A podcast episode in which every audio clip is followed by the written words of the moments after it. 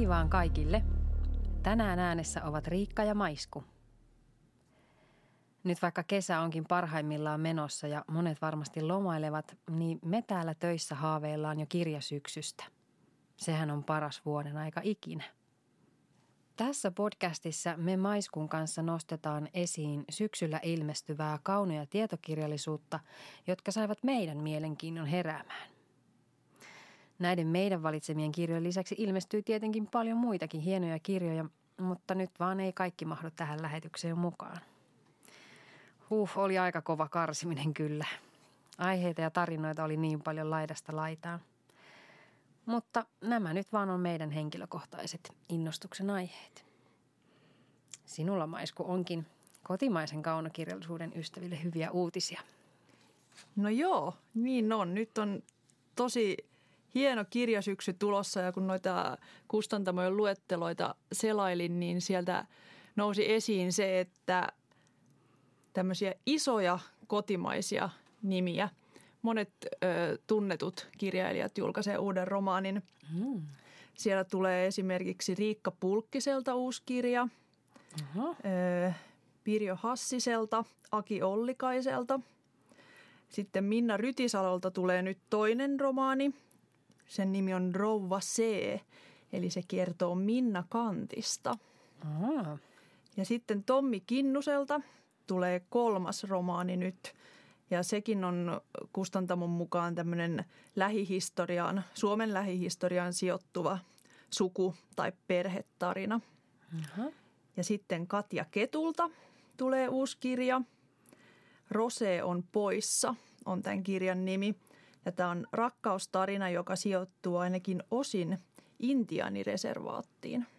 Oh. Joo. Hänellä on kyllä mielenkiintoisia aiheita. kyllä. Ja sitten tota, voisin nostaa vielä esiin Pasi Pekkolan, eli lahtelaisen kirjailijan. Häneltä tulee nyt myös kolmas romaani. Sen nimi on Huomenna kevät palaa. Ja tämä sijoittuu itse asiassa Lahteen tämä romaani. Tämä Aha. kuvaa sisällissodan jälkeistä aikaa täällä Lahdessa. Ja vielä sellaisena pienenä pointtina ja vinkkinä, että Pekkolahan on tulossa sitten meille tänne pääkirjastolle kirjailija vieraaksikin syyskuussa. No niin. Eli 6. syyskuuta Pekkola sitten kertoo tästä uudesta kirjastaan. Oi, mm. hyvä. Eli ainakin tällaisia, tällaisia isoja nimiä on tulossa. Et se oli semmoinen, mikä mulla itsellä niin pisti silmään, silmään noista syksyn luetteloista. Mm-hmm. Ja sitten esikoisromaaneja ilmestyy mun mielestä vähän vähemmän kuin mitä keväällä. Mutta muutamia, muutamia kiinnostavia, esimerkiksi tämmöinen Kirsikka Saaren Hölmö nuori sydän ja Sisko Savonlahden Ehkä tänä kesänä kaikki muuttuu. Kuulosti mun mielestä tosi kiinnostavilta esikoisromaaneilta. Katsotaan, Jaa. Mitä tulee. Mutta miltä siellä tietokirjapuolella näyttää? Tietokirjallisuus on nyt sitten varsin fakta- ja asiapitoista, että kyllä selkeästi nousee nyt tämmöinen totuuden ja tiedon aika. Mm-hmm. Eli monet kirjat käsittelee kriittistä suhtautumista uutisiin ja tietoon ja siihen, että mitä, mitä, mitä meille niin kuin jaetaan ja mihin niin kuin voi uskoa. Mm. Siellä on tulos muun muassa Eläintehtaat, teos, joka käsittelee suomalaista lihantuotantoa – sitten Reijo Laatikaisen Pötyä pöydässä kirja tarttuu ravitsemukseen ja ruokaan liittyviin ristiriitaisiin tietoihin. Mm-hmm. Ja sitten taas toisaalta siellä sotakirjallisuuspuolella niin Karhu sotilaana tietokirja kaivaa esiin unohdettuja tosiasioita toisesta maailmansodasta.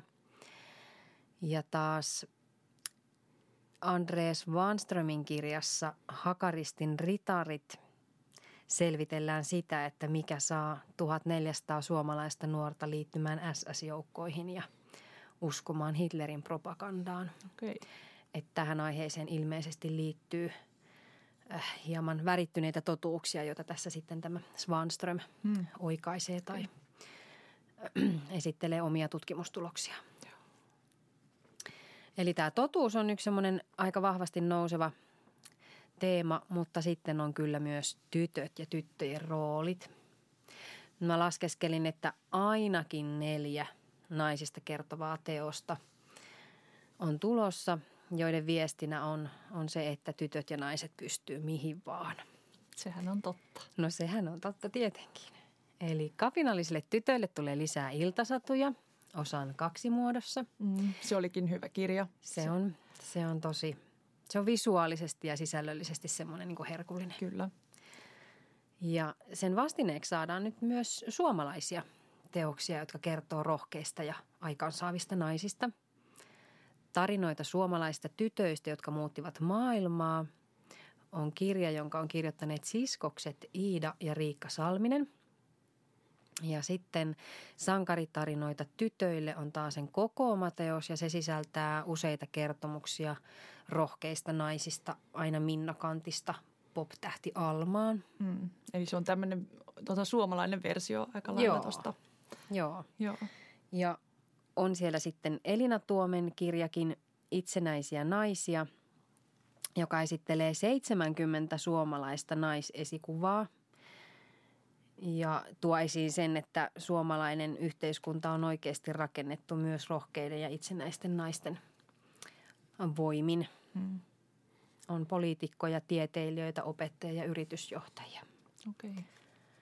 Ja sitten ihan pienillekin tytöille tulee vähän erilainen prinsessakirja, joka taas esittelee vahvoja ja merkittäviä kuninkaallisia naisia eri aikakausilta ja ympäri maailmaa.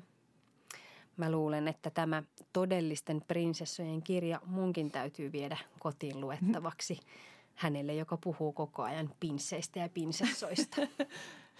Miten sanoisit sä, että nämä kirjat on aikuisten kirjoja, lasten kirjoja? No ei itse asiassa. Nämä on siis äh, kaikki taitaa olla tuolta nuorten ja lasten puolelta. Mutta mä halusin tuoda ne esiin tässä, koska ne on ihan sellaisia, mitä voi aikuisetkin lukea. Mm. Joko itse tai sitten ehdottomasti, että lukee niitä omille lapsilleen mm. tai lapsenlapsilleen.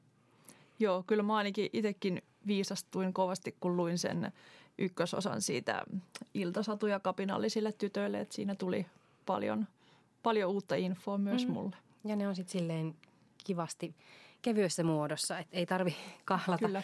vaikka jonkun... Ja superhienot kuvat. Niin, se kuvitus oli, mm. oli kyllä hämmentävän ihana. Kyllä.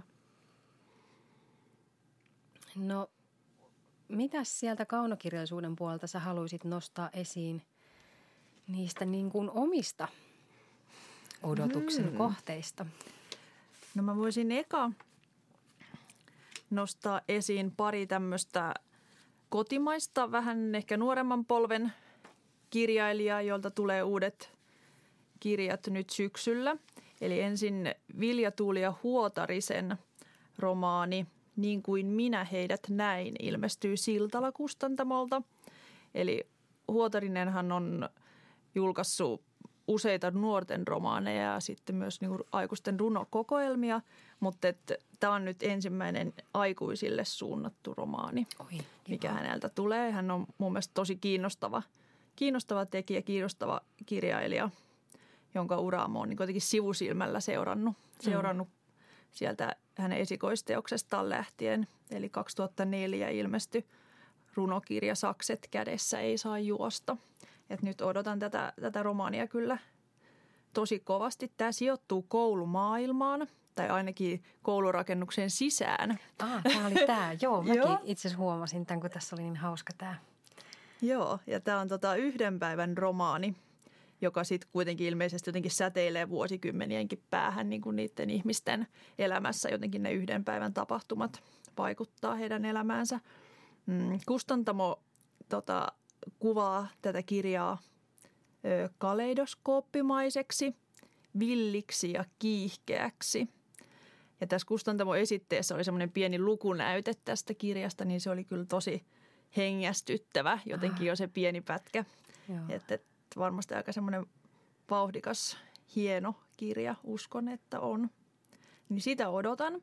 Ja toinen kotimainen kirjailija Taina Latvala – Häneltä tulee Venetsialaiset niminen romaani. Ja tämäkin on ilmeisesti yhden päivän romaani. Mm, aiotko lukea ne yhdessä päivässä myös? Ehkä, katsotaan. Tässä kirjassa vietetään venetsialaisia, eli kesän ja mökkeilykauden päätösjuhlaa. Ja tässä on pääosassa kolme sisarusta. Ja sitten tota illan tai päivän aikana nämä sisarukset niin kuin rupeaa jotenkin käymään läpi heidän edesmenneen isänsä salaisuuksia. Mm-hmm. Ja tässä on kustantamon mukaan pahaenteinen tunnelma ja semmoinen jännitteinen tunnelma, että se jotenkin, joka myös niin kuin kasvaa koko ajan se semmoinen, semmoinen mystisyys ja pahaenteisyys. Ja, ja pää, jo, päätyy johonkin räjähdykseen, niin, joka aina en, perheen sisällä ennen En tiedä. Tässä, ja myös, että jokaisesta näistä sisaruksista paljastuu jotain sellaista, mitä ne toiset ei ole osannut niin kuin ajatellakaan. Että tämä kuulostaa mun mielestä jännältä. Ja myös sitten vähän jotain hiljaista huumoria mm-hmm. lupaillaan. Että Taina Latvallakin on mun mielestä tosi kiinnostava kirjailija. Häneltä tuli muutama vuosi sitten tämmöinen novellikokoelma kuin Ennen kuin kaikki muuttuu. Että se on ainut kirja, mitä on häneltä tähän mennessä lukenut, mutta se oli tosi, tosi hieno kirja kyllä. Että tätä odotan myös. Joo, nämä on molemmat kyllä sellaisia kirjailijoita, jotka on jäänyt jälleen kerran multa lukematta – ihan siis ilman mitään järkevää syytä. Mutta nyt täytyy varmaan jompaan kumpaan ainakin tarttua. Mm, suosittelen. No mä voisin mennä sitten asiaan ihan kirjaimellisesti, eli sinne totuuden pariin.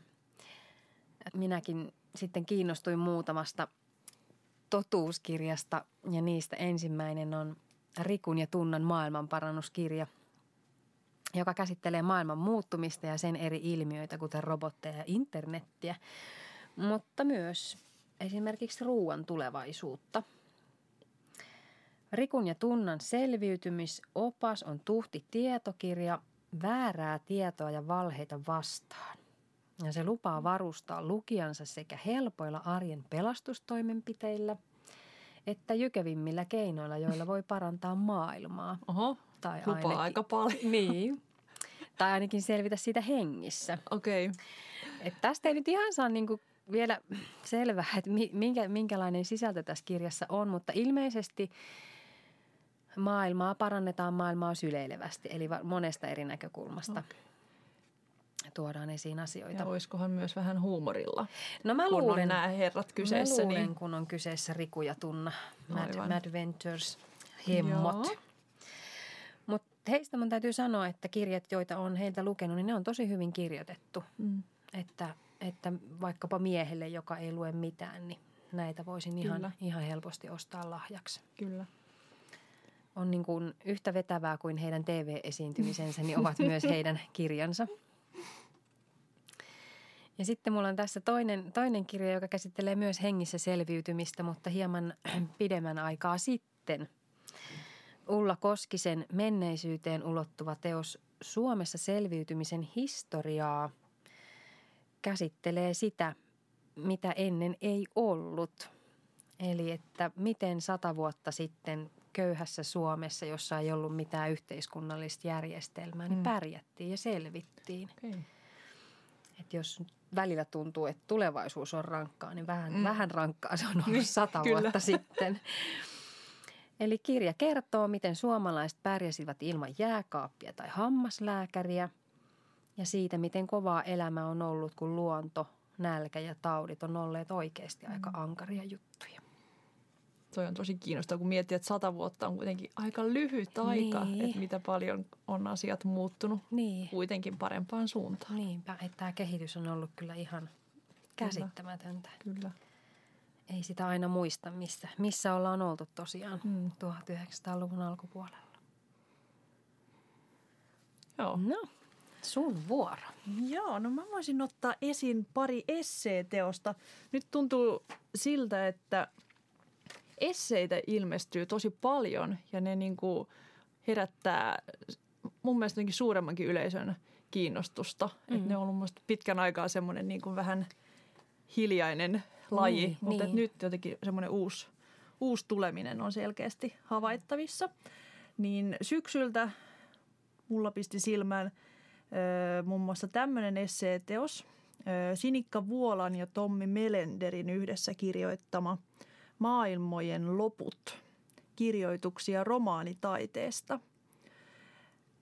Eli tässä kirjassa on semmoinen idea, että Vuola ja Melender pohtii ja tutkii romaanien lopetuksia. Mm-hmm. Eli sitä, mistä ne romaanien loput rakentuu, mitä niissä tapahtuu ja millaisia on ehkä poikkeukselliset lopetukset.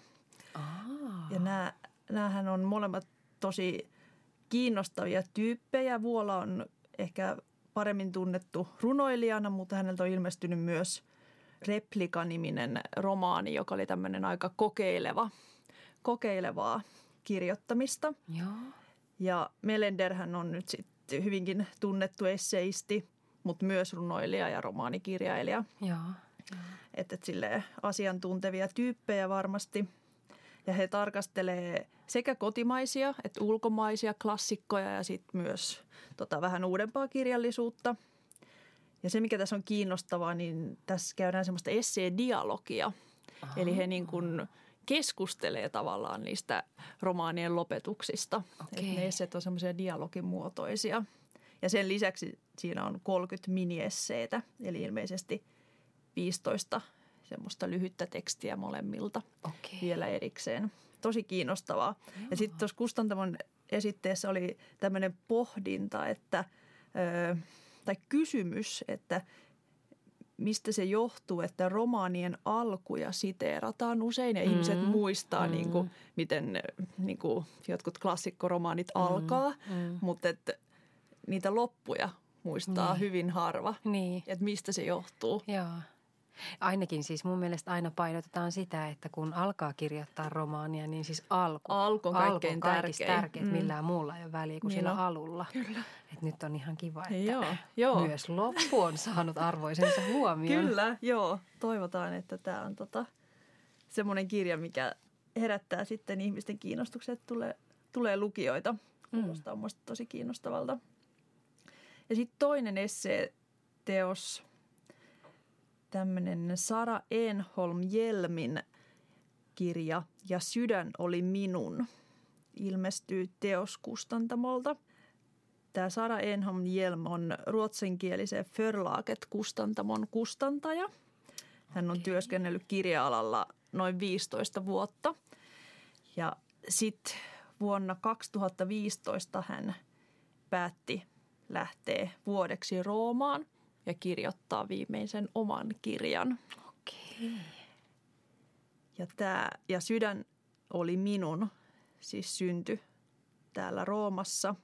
Siitä tuli henkilökohtainen esseeteos, jossa Enholm Hjelm tutkii elämää ja kirjoittamista ja sitä, millaista on elää kirjoittaen tai sitä semmoista kirjoittavan ihmisen elämää. Okei. No voin kuvitella, että tämä kiinnostaa sinua Tämä kyllä kiinnostaa kovasti. kovasti.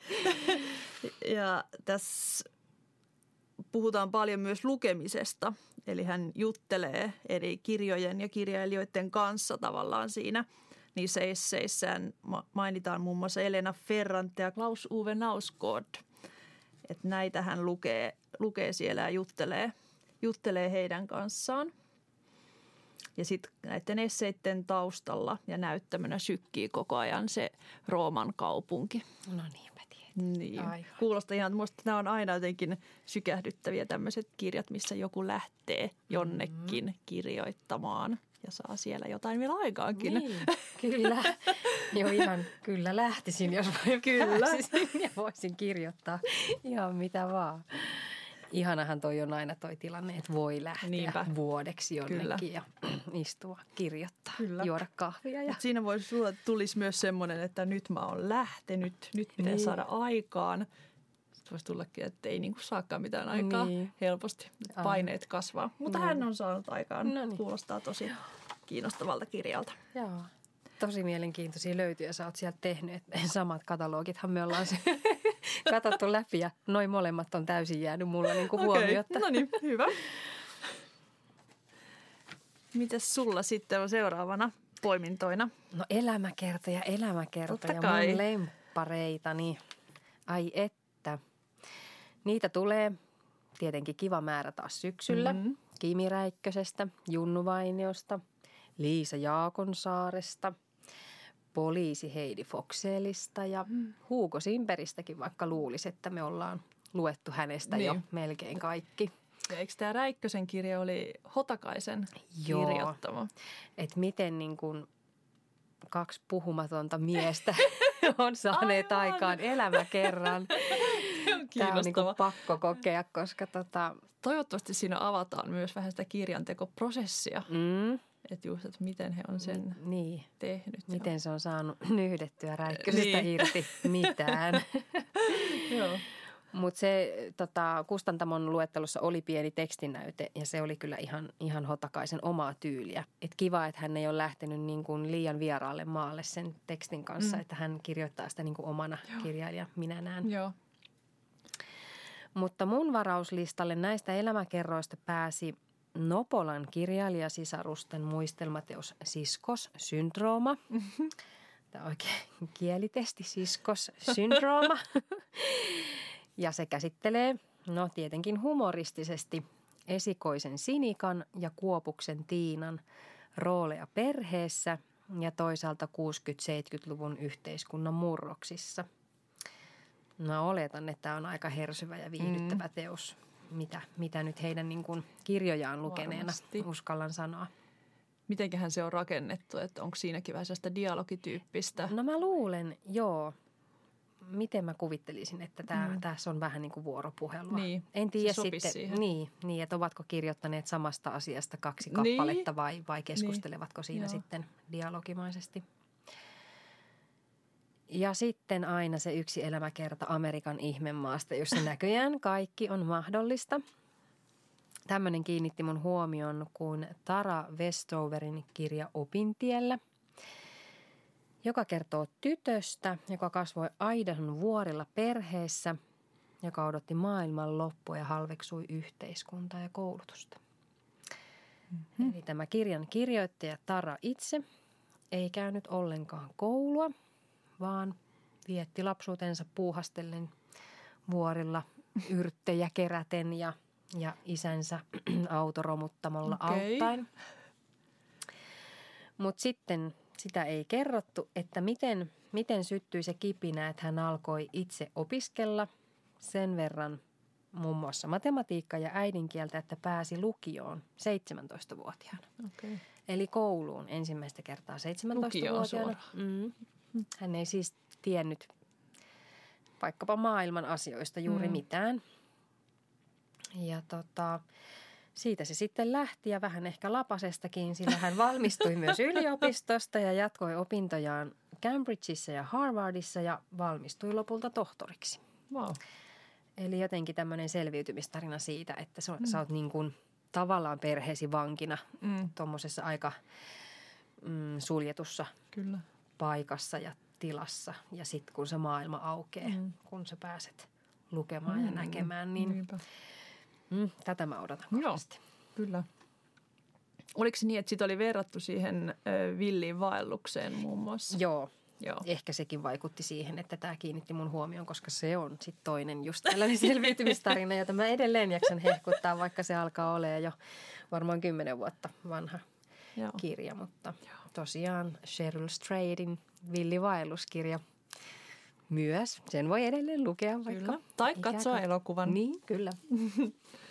Mutta sitten näistä elämäkerroista tuli mieleen, että mä oon vähän kanssa tutustunut noihin tietokirjoihin ja sieltä elämäkertaluokasta nousi esiin mulle yksi ihan must luettava. Eli Mia Kankimäeltä tulee uusi kirja. Jee! Yeah. Eli Kankimäen asioita, jotka saavat sydämen lyömään nopeammin, ilmestyi 2013 ja sehän oli aivan ihana. Kyllä. Aivan kyllä. mielettömän ihana. Se, se oli tämmöinen kirja, jossa Kankimäki otti mitä liian vapaata töistä mm. pidemmän aikaa ja matkusti Japaniin ja tutki siellä japanilaisen hovinaisen ja kirjailijan Sei Shonakonin elämää – ja nyt Kankimältä tosiaan tulee uusi kirja, jonka nimi on Naiset, joita ajattelen öisin. Mitä sä tästä ajattelet? Odotatko Joo. kovasti? Kyllä on ollut pitkä viisivuotinen Kyllä. odottaa seuraavaa kirjaa, mutta en mä toisaalta ajattele sitä pahana, koska se, se, oli, se oli vaan niin hyvä se mm. ensimmäinen, että mä toisaalta myös toivoin, että hän kirjoittaa rauhassa sen seuraavan. Aivan. Ettei vaan niin kuin rypistä äkkiä mm. kasaan jotain, Kyllä. koska hänkin kustannusmaailmasta tulleena varmaan pitää rimaa aika korkealla. Niinpä, kyllä. Että ei kirjoita varmaan ihan mitään väliteoksia mielellään. Mm. Ja tää, tätä mä kyllä totta kai odotan kovasti. Olen siis ymmärtänyt tästä sisällöstä sen verran, että, että edelleen edellisessä kirjassa hän oli vähän niin kuin perheetön kolmekymppinen, nyt hän on perheetön nelikymppinen, joka About, edelleen etsii vähän itseään, joo. mutta samalla sitten löytää, löytää toisten naisten tarinoista niin kuin mm. jotain voimaannuttavaa. Ja, ja Tämä sopii myös siihen sun teemaan, minkä nostit niin. aluksi, että tarinoita... Tota, tarinoita ehkä histo- naisista. Niin, historian mm. naisista, jotka on ehkä unohdettukin mm. osittain. Mm. Että hän nostaa niitä esiin. Joo. Eli ilmeisesti tämäkin on tämmöinen matkapäiväkirjatyyppinen, jossa hän tutkii näiden naisten elämää, mutta et samalla tuo itsensä hyvin vahvasti mm. siihen tekstiin mukaan, mm. mikä on mielestäni just tosi viehättävää Joo. just siinä hänen aiemmassakin kirjassaan. Joo, jotenkin just, että kun hän on silleen rehellinen siitä, että, mm. se, että hän niinku puntaroi sitä omaa elämäänsä ja sitä elämänvaihetta, niin sitten se jotenkin iski muhun tietysti silloin, silloin kun mä tätä kirjaa luin, että okei, että hei, joku muukin on vähän samassa jamassa. Kyllä. Mutta hän ilmeisesti käy ainakin Afrikan savanneilla ja matkustaa Italiaan renesanssitaiteilijanaisten perässä. Ai Tämän sellaisiakin verran. on ollut. Ilmeisesti. okay. tämä on kyllä semmoinen, minkä aion lukea heti, kun saan sen mm. käsiini. Kyllä. Nyt en muista, mikä oma varausjono numero on. Mulla varmaan eka. no sitten mulla on tässä vielä yksi tietokirja Atena-kustantamolta. Kone kaikki valtias. Kuinka digitalisaatio tuhoaa kaiken meille arvokkaan? Tässä oli jotenkin hmm aika provosoiva no, alaotsikko. On todellakin. Ja sitten kun kirjoittaja on vielä vuonna 1983 syntynyt, Pekka Vahvanen. Okay. Eli sanoisinko nuori mies, niin. joka on nyt sitten sitä mieltä, että tämä digitalisaatio ei välttämättä ole kauhean hyvä juttu. Eli sinänsä ihan kiva, että tuli teknologiaa, joka auttaa meitä ja, ja helpottaa elämään, mutta toisaalta myös sirpaleinen informaatiotulva tekee keskittymisestä vaikeaa. Mm. Ihmissuhteet typistyy hymiöiksi ja yksityisyys ehkä katoaa mm. sekä oman toiminnan että valvonnan Aivan. seurauksena. Kyllä. Tämä on kriittinen ja ajankohtainen no. teos, joka vähän niin kuin herätti, herätti mun huomioon, että mä haluan kyllä lukea tämänkin totuuden. Joo, ja siis eikö tämä tyyppi on joku TV-stä tuttu Joo, kasvo? hän on se toinen toinen mieshenkilö, joka oli perjantai ohjelmassa juontajana, hmm. mutta nyt hän ei enää mun mielestä viimeksi kun katsoin, niin ei ollut enää okay. mukana, mutta Joo. tällainen kriittinen toimittaja varmaan niin. taustaltaan. Hän nyt todennäköisesti kirjoittaa tätä kirjaa viimeisiä, viimeisiä niin. vetoja, että se saa Aivan. sitten Joo. julkaisuun. Joo. Ei ehdi ole TV-ssä. Niin, Okei, okay. niin. tosi, tosi kyllä kiinnostavaa. Ja hän ei omista siis älypuhelinta itse ollenkaan. Huh. Tämä niin kun jäin miettimään, että ahaa, että mitenköhän hän tekee sitten työtänsä, että luulisi, että toimittajalta nykyään vaaditaan niin. tällaistakin teknologian hallintaa ja omistamista. Mutta... Ehkä hän kertoo sitten kirjassaan, että miten niin. voi elää niin. sellaista elämää, että ei ole älypuhelinta niin. tai... Niin. Hmm. No, Onko mu- sulla vielä joku helmi siellä? No mulla on yksi helmi käännöskirjallisuuden puolelta. Eli tämmöinen Kanadassa syntynyt kirjailija kuin Rachel Cusk. Hän asuu nykyään Briteissä ja häneltä on ilmestynyt englanniksi tämmöinen Outline-niminen trilogia, eli siis kolmiosainen kirjasarja. Ja nyt sitten tämän kirjasarjan ensimmäinen kirja ilmestyy suomeksi. Sen nimi on Ääriviivat. Ja mä odotan tätä ihan hirveästi. Mä oon lukenut siis sen – englanninkielisenä ja se oli yksi ehkä tavallaan upeimmista tai ainakin erikoisimmista kirjoista, mitä mä oon ikinä lukenut. Se oli tosi hieno. Se on aika semmoista kokeilevaa kerrontaa ja sopii semmoisille lukijoille, jotka ei kaipaa kirjaan juonta. Eli siinä on tällainen minäkertoja, nainen, joka matkustaa Ateenaan pitämään kirjoituskurssia, mutta vaikka hän on minä kertoja, niin hän ei varsinaisesti kerro itsestään juuri mitään, vaan hän kertoo ihmisistä, keitä hän tapaa. Että se romani tavallaan muodostuu niiden hänen tapaamien ihmisten kertomista tarinoista ja niistä tavallaan kohtaamisista. Ja sitten hän ehkä niin kuin, että kun hän on itse siis kirjailija tämä tota, hahmo tai tämä minäkertoja, niin hän sitten ehkä jotenkin analysoi näitä kohtaamiaan ihmisiä ja niin kuin tarkkailee heitä. Että se niin kuin on tämmöinen se sen kirjan idea. Joo. Ja se on, se on tosi jännä, että kun mä aloin lukemaan sitä, niin mä olin että mitä tässä tapahtuu. Tässä ei niin oikeastaan tapahdu yhtään mitään. Joo. Että se kesti vähän aikaa niin päästä siihen kirjan sisälle, mutta sitten kun tavallaan ymmärsi sen idean, niin sitten mä olin jotenkin tosi – innoissani ja viehättynyt siitä. Joo. Ja se pisti pään pyörälle ja tuli semmoinen olo, niin että mitä mä, mitä mä luin. Oh, wow. Et nyt minusta on tosi siistiä, että saadaan tämä suomeksi ja aion lukea kyllä vielä suomeksi tämän uudelleen. Että siitä Joo. voi saada vielä jotain uutta. Niin, uutta sä, irti. Sä ajattelet se just noin päin. Mä just ajattelin, että no pelottaako sua nyt sitten se suomennettu versio, että niin. Mitä jos se onkin piloilla se kirja nyt, kun se suomennetaan Toivotaan, tai jotenkin? Ettei. Mulla ei itse ole tässä nyt tota ylhäällä, että kuka on suomentaja, mutta kyllä mulla on kova luotto siihen, että saadaan Joo. laadukas suomennos. Onko sä siis lukenut sen trilogian sit kokonaan englanniksi? Öö, mä, oon lukenut kaksi ekaa, että se ilmestyy englanniksi nyt se viimeinen on nyt just siis tässä kuussa oh. ihan varmaan pari viikkoa okay. sitten ilmestynyt, että en ole sitä vielä ehtinyt. Mm-hmm. Mutta. Oliko siis toinen osa yhtä oli ainakin lähes yhtä Joo. hyvä. Siinä on siis Joo. siis sama idea, että siinä Joo. on edelleen tämä sama, sama minä kertoja. Hän on, siinä kirjassa hän oli Englannissa Joo. ja tota, siellä sitten tapasi ihmisiä. Okei. Okay. Joo. Hmm. No, pakkohan tuo lukea, kun noin, noin Kyllä, ylistät. suosittelen. Mm. Ei, ei ehkä mikään just semmoinen helppo kirja, vaatii vähän tota, niin. keskittymistä ja semmoista hyväksymistä, että okei, tässä ei ole sitä juonta ja tässä ei varsinaisesti niin. tapahdu mitään, mutta sitten se on tosi jännä. vie, vie kuitenkin mennessä. Kyllä. Salakavalla kirja. Joo.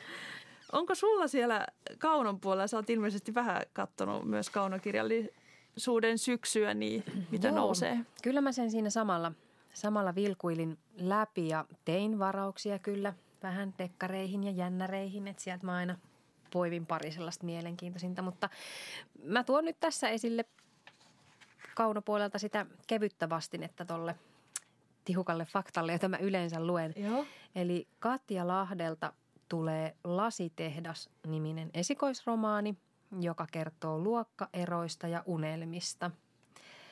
Katja Lahti on siis blokkari ja on kirjoittanut muun muassa kirjat Vuoden mutsi, mm. ykkös- ja kakkososan. Mm.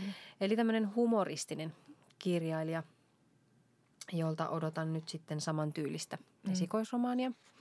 Tämän mä aion lukea. Ja sitten Tammi julkaisee Francesca Hornakin kirjan Viikko on pitkä aika, kun sen viettää perheensä kanssa. Eli tämmöinen lämmin ja viihdyttävä romaani, jossa englantilaiseen maalaiskartanoon kokoontunut perhe jää sinne viikoksi jouluviikolla – ilmeisesti siis... vähän syystä tai toisesta jumiin ja Okei. mitä niin siitä nyt Ilman sitten? omaa tahtoa. No ilmeisesti joo, vähän mm. vastentahtoisesti. Okei. Niin, niin. Siellä sitten varmaan vähän Tunteet tör- kuumenee. törmäillään. että tämmöinen niin kuin kiva varmaan semmoinen, no saa nähdä, että meneekö jouluun asti ennen kuin ehdin tarttua. Että voisi mm. olla semmoinen joulun välipäivien kevyt lukuromaani. Kyllä. No siinäkö sitten – Siinä ne varmaan. Valinnat. Oleellisimmat, joo. Kyllä se aina vaan y- yllättää se tarjonta, vaikka luulisi, että kaikkeen on jo tottunut. Mutta ihanaa, että kirjoja kirjoitetaan ja no. tulee aina näitä tällaisia. Nimenomaan. Siis se on jännä, miten niin kun, että vaikka sitä luettavaa on koko ajan ihan hirveästi, mm. niin silti sitä innostuu joka niin kuin, syksy ja joka Niin. kevät niistä uutuuskirjoista ja haluaa niin kuin, katsoa, että mitä tulee ja haluaa Niin. lukea niitäkin. Niin. Ja toki se on niin kuin, ammatin puolesta hyväkin olla perillä siitä, että Kyllä. mitä, Joo. mitä uutuuksia tulee, mutta et kyllä sitä niin kuin, aina innostuu niistä. Niin, nyt vaan sitten taas miettimään, että mistä saa sen kaiken ajan, että ehtis kaiken lukea. Näinpä. Aina sitä jostain löytyy. Mm. Hmm. Mutta ehkä tämä oli tässä. Joo. Kiitos kuulijoille. Kiitoksia.